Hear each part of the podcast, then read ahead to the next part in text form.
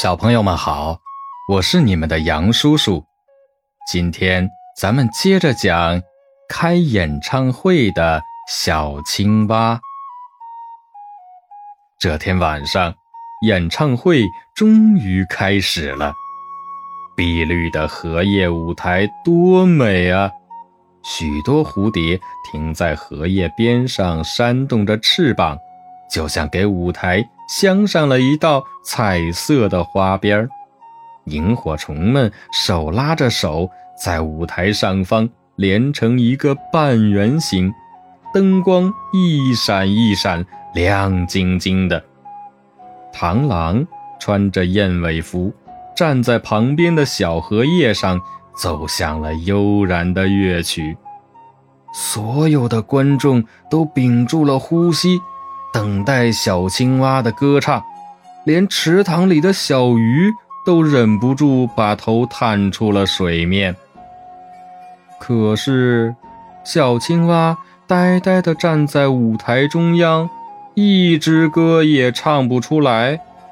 原来啊，这些天他忙着布置舞台，忙着做请帖，一首歌也没有练，什么都唱不出来。等了好久，观众们终于忍不住叫了起来：“唱啊，快唱呀！”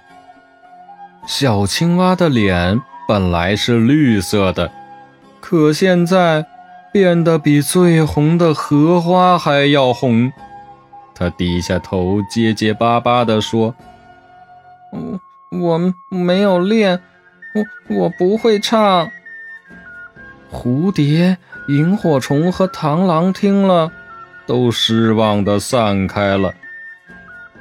哼，还说是最棒的歌唱家，应该是最棒的吹牛家才对。观众们不满的议论着，纷纷走了。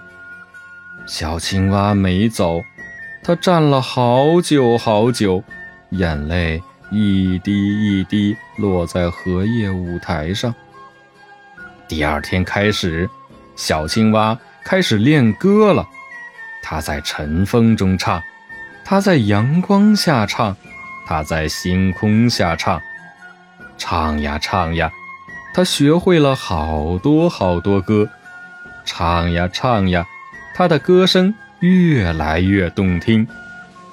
又一个月圆的晚上，小青蛙重新开了一次演唱会。这一次，他既没有请萤火虫和蝴蝶，也没有请螳螂。荷叶舞台远没有上次那么美丽，但是他的歌声太美妙了，吸引了很多很多小动物，大家都听得如痴如醉。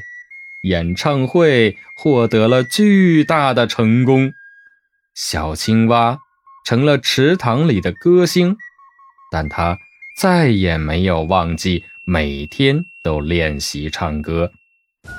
小朋友们，听了这个故事，你们是不是也懂得了无论做什么事情都要坚持的道理？